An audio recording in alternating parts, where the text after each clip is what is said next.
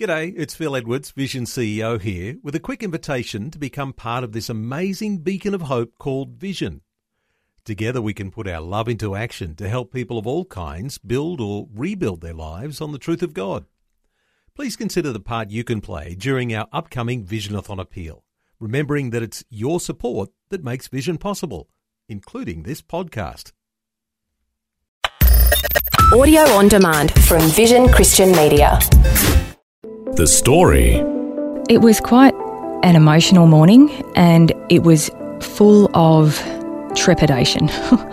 um, so many things we'd been told about how the baby could be deformed, how just funny things that go through your mind that, that can be so scary because you have no idea how to respond or how to feel or what the outcome's going to be. G'day, I'm Jimmy Colfax. Welcome to The Story. Well, our guest today got the news that everyone dreads to hear when going through a pregnancy. Something is wrong. In 1998, Sarah Jolicoeur was 15 weeks pregnant with her second child when she heard those very words.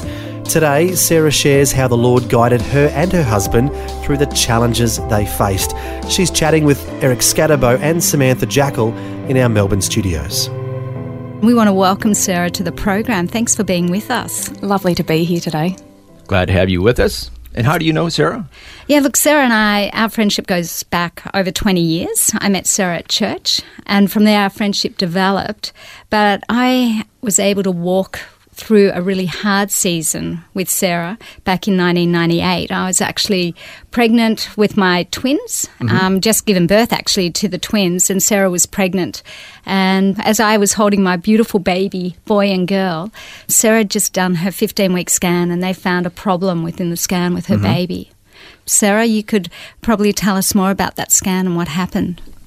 Okay, yes, a scan. Um, it's such an exciting time to go and see your baby for the first time through an ultrasound. so you hadn't seen the ultrasound of no, your new this, baby? this was the first ultrasound. Okay, so all excited? Yeah, very mm-hmm. excited. My husband and I and our two-year-old son, Joseph.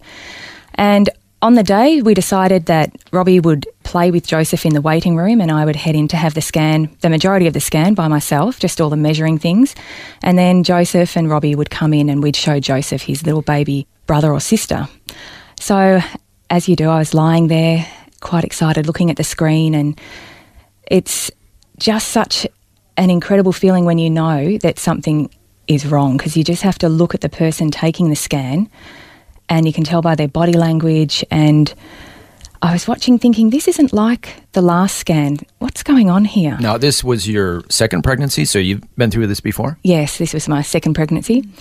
And the scanner actually got up and went and said, I just need to get a colleague to check something here. And I'm lying there just instantly praying, thinking, okay, God, what's something's going on here? And um, the colleague came back in and they were looking and they chatted together and they looked at me and said, Oh, your husband's here? And I said, Yes, he's he's in the next room with my son. And they said, Well just go and get him and bring him in. And he came in and the first thing I said to him was, Robbie, God has given us everything we need to get through whatever this is. And it just amazed me because it reminded me of a sermon that had taken place on the Sunday where one of the elders of the church spoke up in the communion message and he just unpacked Philippians 4 and he just spoke about how God is there through thick and thin. Um, he must have been unpacking scriptures like, I can do all things through Christ who strengthens me. Mm-hmm. Yep. And it was just the word of God that I hung on to. It was like God had given us a word that previous Sunday. Yeah. And I can remember that time. Um, I was so excited that Sarah and I were going to have babies together. I mm-hmm. had my twins, and um, I think I probably tried to convince her she was having twins as well. and uh, knowing the day that she was having that scan and giving her a call at home, and her sister answered.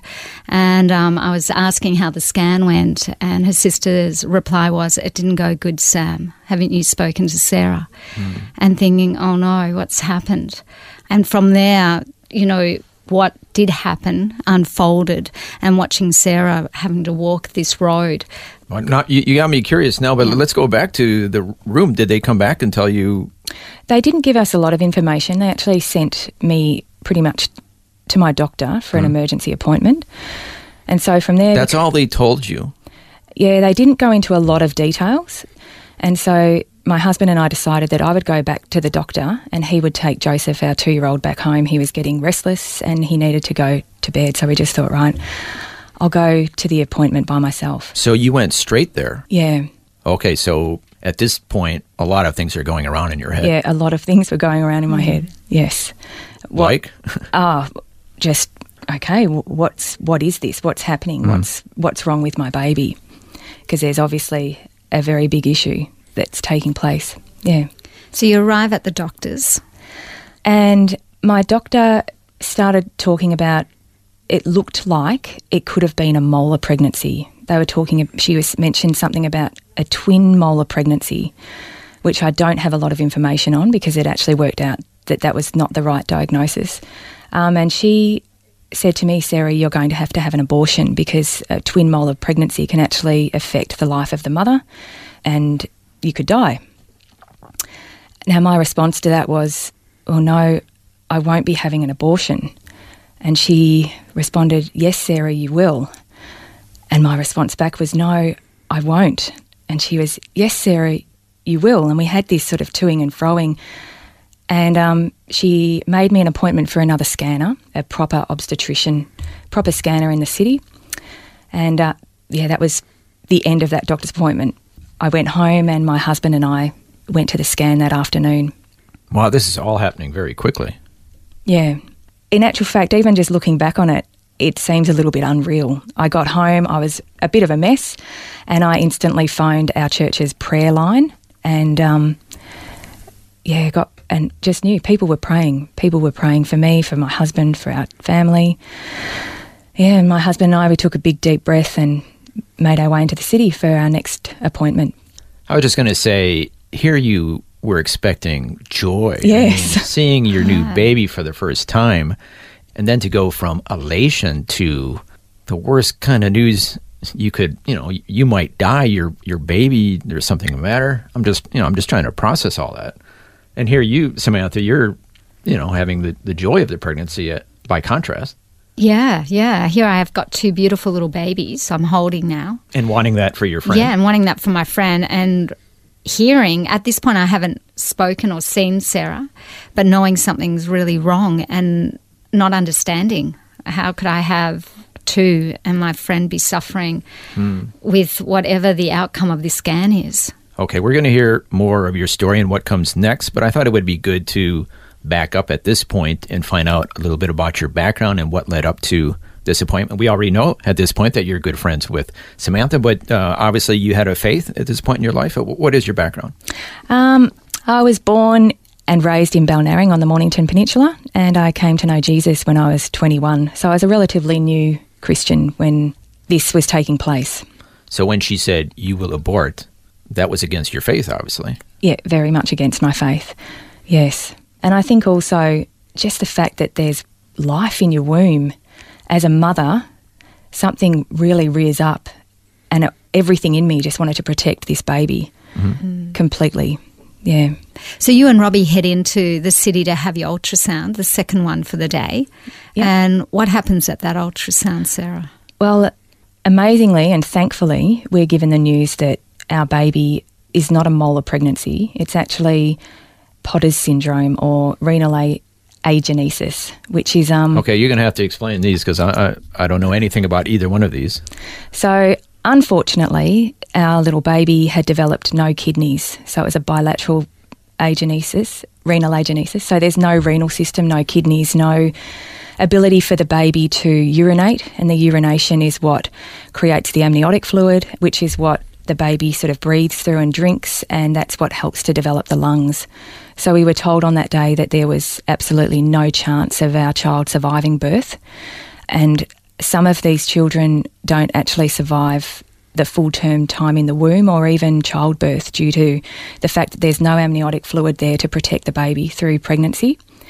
Um, so, yeah, it was devastating news. Is it dangerous to carry to term? No, no, no, there was no danger on my life whatsoever. So, yeah, we continued on with our pregnancy. And you and Robbie both felt to continue on with Yes, the pregnancy. absolutely. You didn't have Yep. any conflict about that. no, as no a couple? conflict. No. Yeah. Yeah. And as a friend watching, I mean, it was, for me personally, it was devastating. Like I said, you know, I felt this overwhelming sense of guilt. My friend finds out that her baby's not going to survive. And I've been blessed with two babies. So it was incredibly hard. But in it, Sarah showed this incredible grace, this incredible grace of, of knowing that she wanted to carry her baby. And you had a faith that was incredible to watch your faith grow and you walking out your faith. Thank you. And I think the big question here is what do you do in this situation? All of us here have a strong faith in the Lord and we want to honor Him in all that we do. And you've just been told that the baby that you have inside of you does not have all the required body parts to live outside the womb. Yeah. So you pretty much know, barring a miraculous miracle, that, that this mm-hmm. baby is not going to live long, if at all, outside the womb. Yeah. So, what do you do in that situation? What is the most God honoring way to proceed from this point? There was a lot of prayer and just the beauty of the Bible. So, digging into the Word of God. And I think that there was incredible comfort found in that place. Um, I loved Psalm 139. It just came alive to me, knowing that God had knit together this little baby in my womb, that God was there in that secret place, that God knew the amount of days that this little one would have before even one of them came to pass. God became incredibly real to us through this whole pregnancy.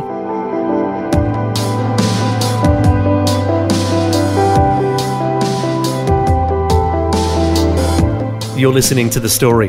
Today, Sarah Jolicoeur is sharing her story and the challenges she and her husband faced during her troubled second pregnancy. We'll find out what happened next when we return. The Story. If this program has highlighted something you'd like prayer for, we'd love to pray for you. Call 1 800 Pray For Me. That's 1 800 772 936. It's a free call. Or text 0401 132 888. Hi, I'm Jimmy Colfax, and this is The Story.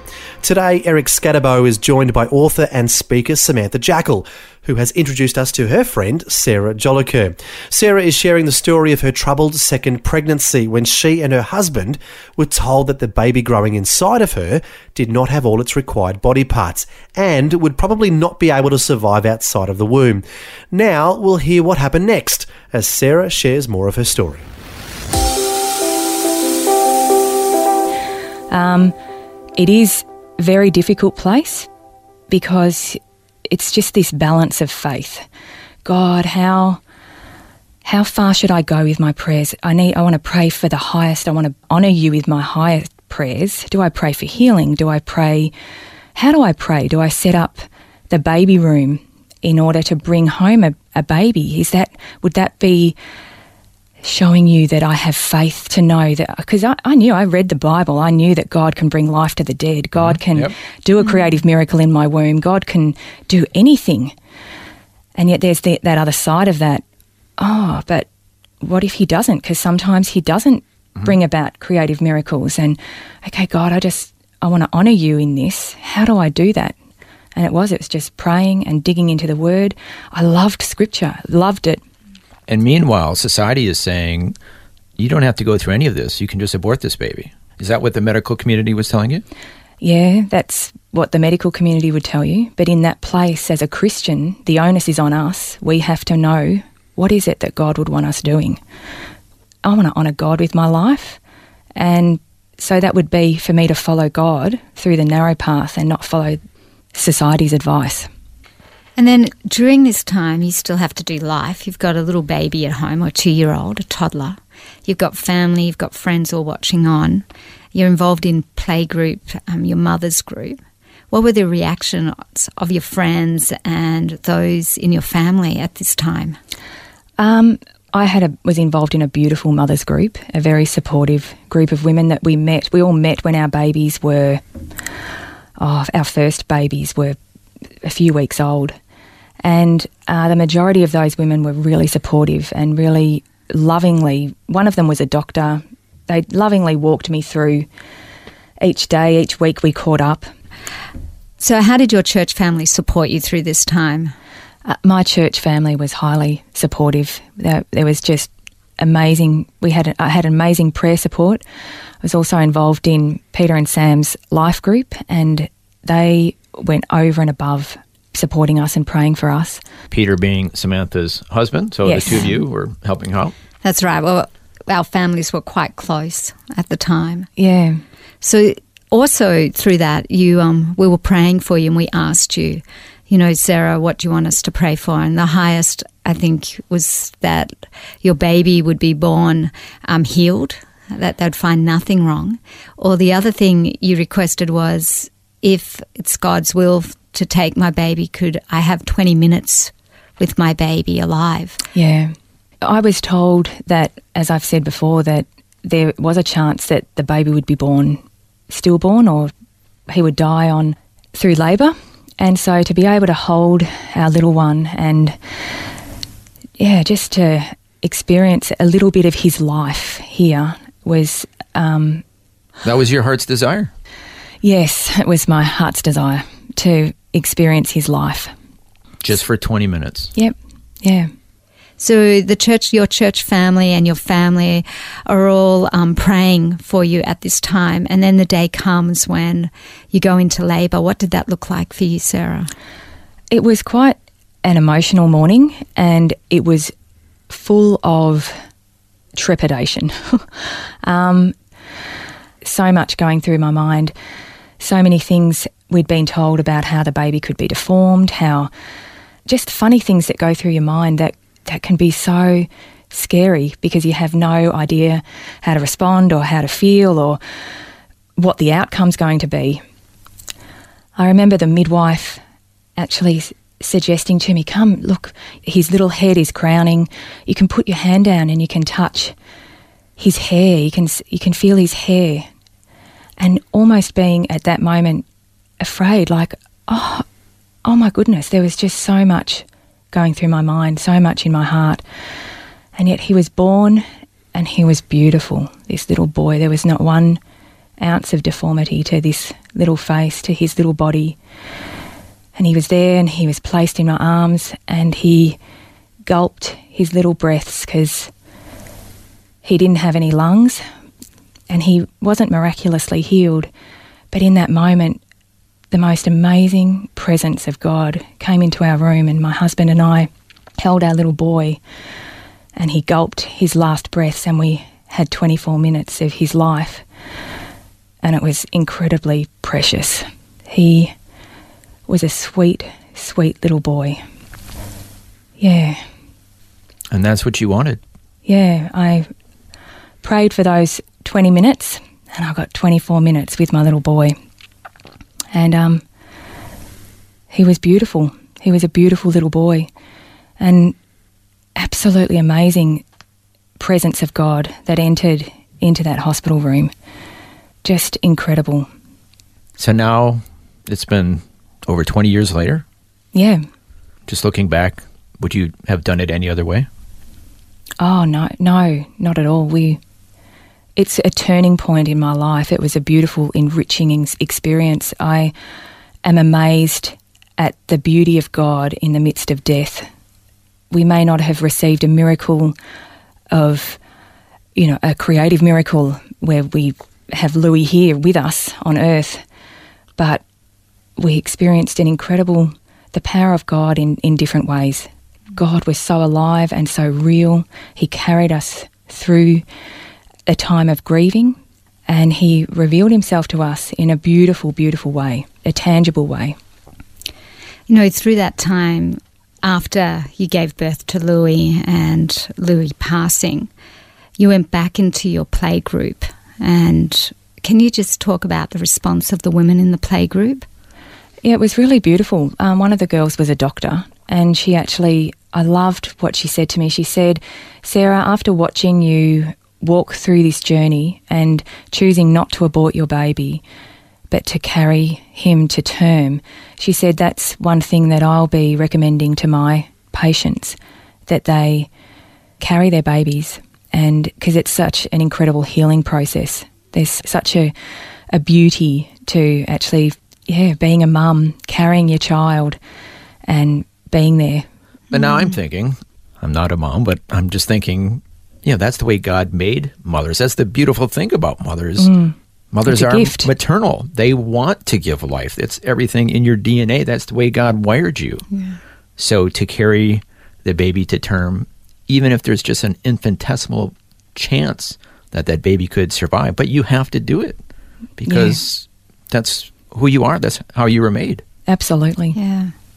And now the other thing within the play group was uh, another lady was watching on from probably the sidelines how you were dealing with your pregnancy, how you dealt with the birth and then the death of Louis.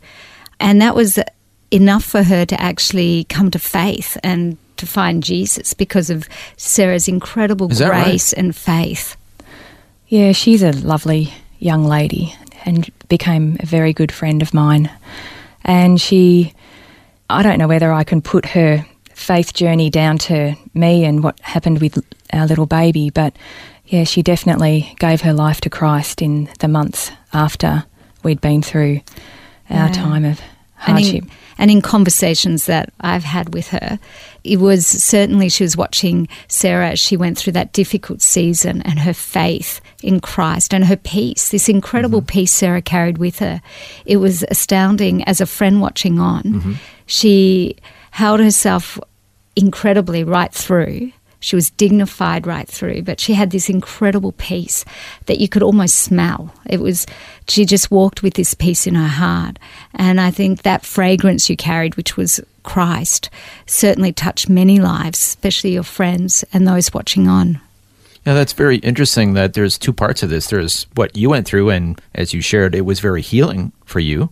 But then, as Sam's sharing, you didn't do this in a vacuum. There were people watching how you were handling this, and that brought glory to the Lord as well. Yeah, it's quite an incredible thought that because it's not something that you're at all aware of when you're walking through mm-hmm. tough times. But I can't take any credit for that either because I truly believe the grace of God is absolutely amazing when you choose to step into it. God's grace, He graces us in times of need, especially, yeah, deep times of suffering. His grace is real. So, your life now, Sarah, you're a mum of two beautiful children on earth, and of course, Louis in heaven. Um, your husband and yourself have this incredible family. Do they know about Louis? How did you introduce Louis to them, your family, your children? Oh yes, Louis is a, a big part of our life, or he especially at the start. Joseph came in and met Louis on the day of the birth, a little maybe a few hours after he died. My family came in and we all held Louis, and jo- we've got photos of Joseph holding Louis, and um, yeah, every year on Louis's birthday, we will either gather together as a family or you know, Robbie and I might just gather together and we'll open all the cards that we received over that time. You know, Eric, one of the big things that really surprised me with Sarah's story is that she had a choice in her story. Mm-hmm. And that choice was either she could become bitter and angry at God, or she could lean into God and her faith strengthen. And as a friend watching on, there was absolutely no time that I saw any bitterness or anger towards God upon her. She certainly leaned into her faith and had this incredible relationship with God, this incredible foundation that that she was able to share with all of us. I mean, it was one of my saddest seasons, but one of the most beautiful seasons watching my friend go through this and her commitment to Jesus all the way through it and the way she held herself. Yeah, it is interesting that it is a choice. It's a fascinating choice. Uh, there have been times on that birthday day, there was one year, maybe seven years ago, and I was alone. It was Louis' birthday, and I'd pulled out all his beautiful cards, and we have a little blanket and just all the things that remind us of him. And I sat there, and it was one of the first times I actually thought, oh, I could just weep and mourn and wallow It was a time where I just sort of, it, and it almost felt nice, the sort of wallowing and, yeah, just feeling sorry for myself. and yet, in that moment, it was like, hey, no way. You have such a choice here. You can lean into that aspect of wallowing and, and self pity, or you can look up and recognize the beauty in a situation and the wonder of God's grace and step into that and live that out. And yeah, I found it fascinating, just the choice on that day. Like, wow, what are you doing, Sarah? What are you doing? It's almost like you could slide into it, slide into the wallow. It's like, no, no, no, I'm not going to go there. I need to step into the grace.